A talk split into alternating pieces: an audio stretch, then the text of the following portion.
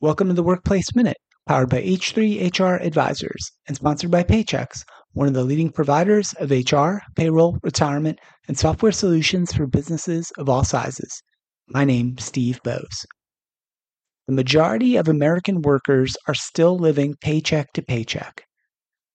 After a prolonged period of high inflation and higher interest rates, most American workers are still just getting by.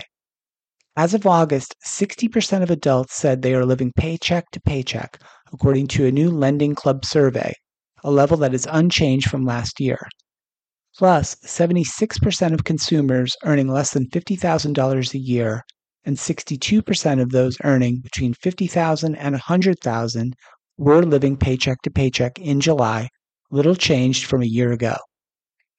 Of those earning one hundred thousand dollars or more, still forty-five percent reported living paycheck to paycheck. Recent data shows a mixed picture of the state of the U S economy. Inflation has shown some signs of reduction, but the Consumer Price Index, which measures cost across a broad basket of goods and services, is still up three point seven percent from a year ago, according to the U S Bureau of Labor Statistics. And those higher prices have weighed heavily on American workers and reduced the relative value of their paychecks. Real average hourly earnings declined zero point five percent for the month of August, the U S Department of Labor said in a separate release. Since wage growth hasn't been able to keep up with inflation, workers' households are having a harder time making ends meet. Experts from Lending Club commented that the data underscores the pervasive nature of the financial challenges affecting a majority of consumers and workers.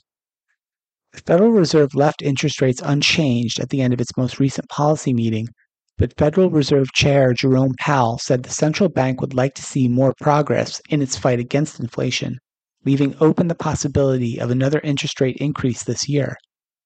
And U S central bank officials have already raised rates eleven times, raising the Fed's key interest rate to a target range of five point two five percent to five point five percent, which is the highest level in more than twenty-two years.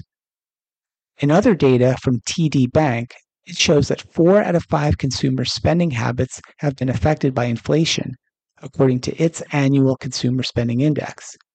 Soaring housing costs, along with food and child care costs, are putting pressure on household budgets, on top of paying higher interest rates on credit card debt and auto loan payments.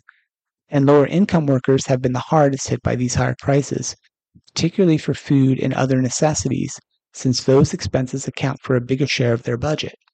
And finally, C N B C data shows that seventy percent of Americans admit to being stressed about finances, and only forty-five percent of adults said they currently have an emergency fund.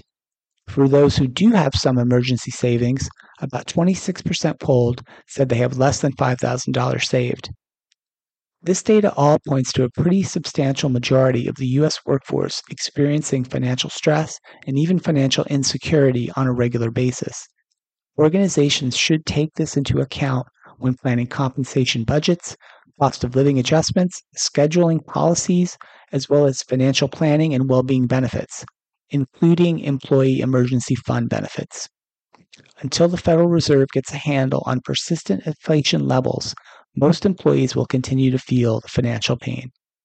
That's it for today's Workplace Minute, powered by H three H R Advisors.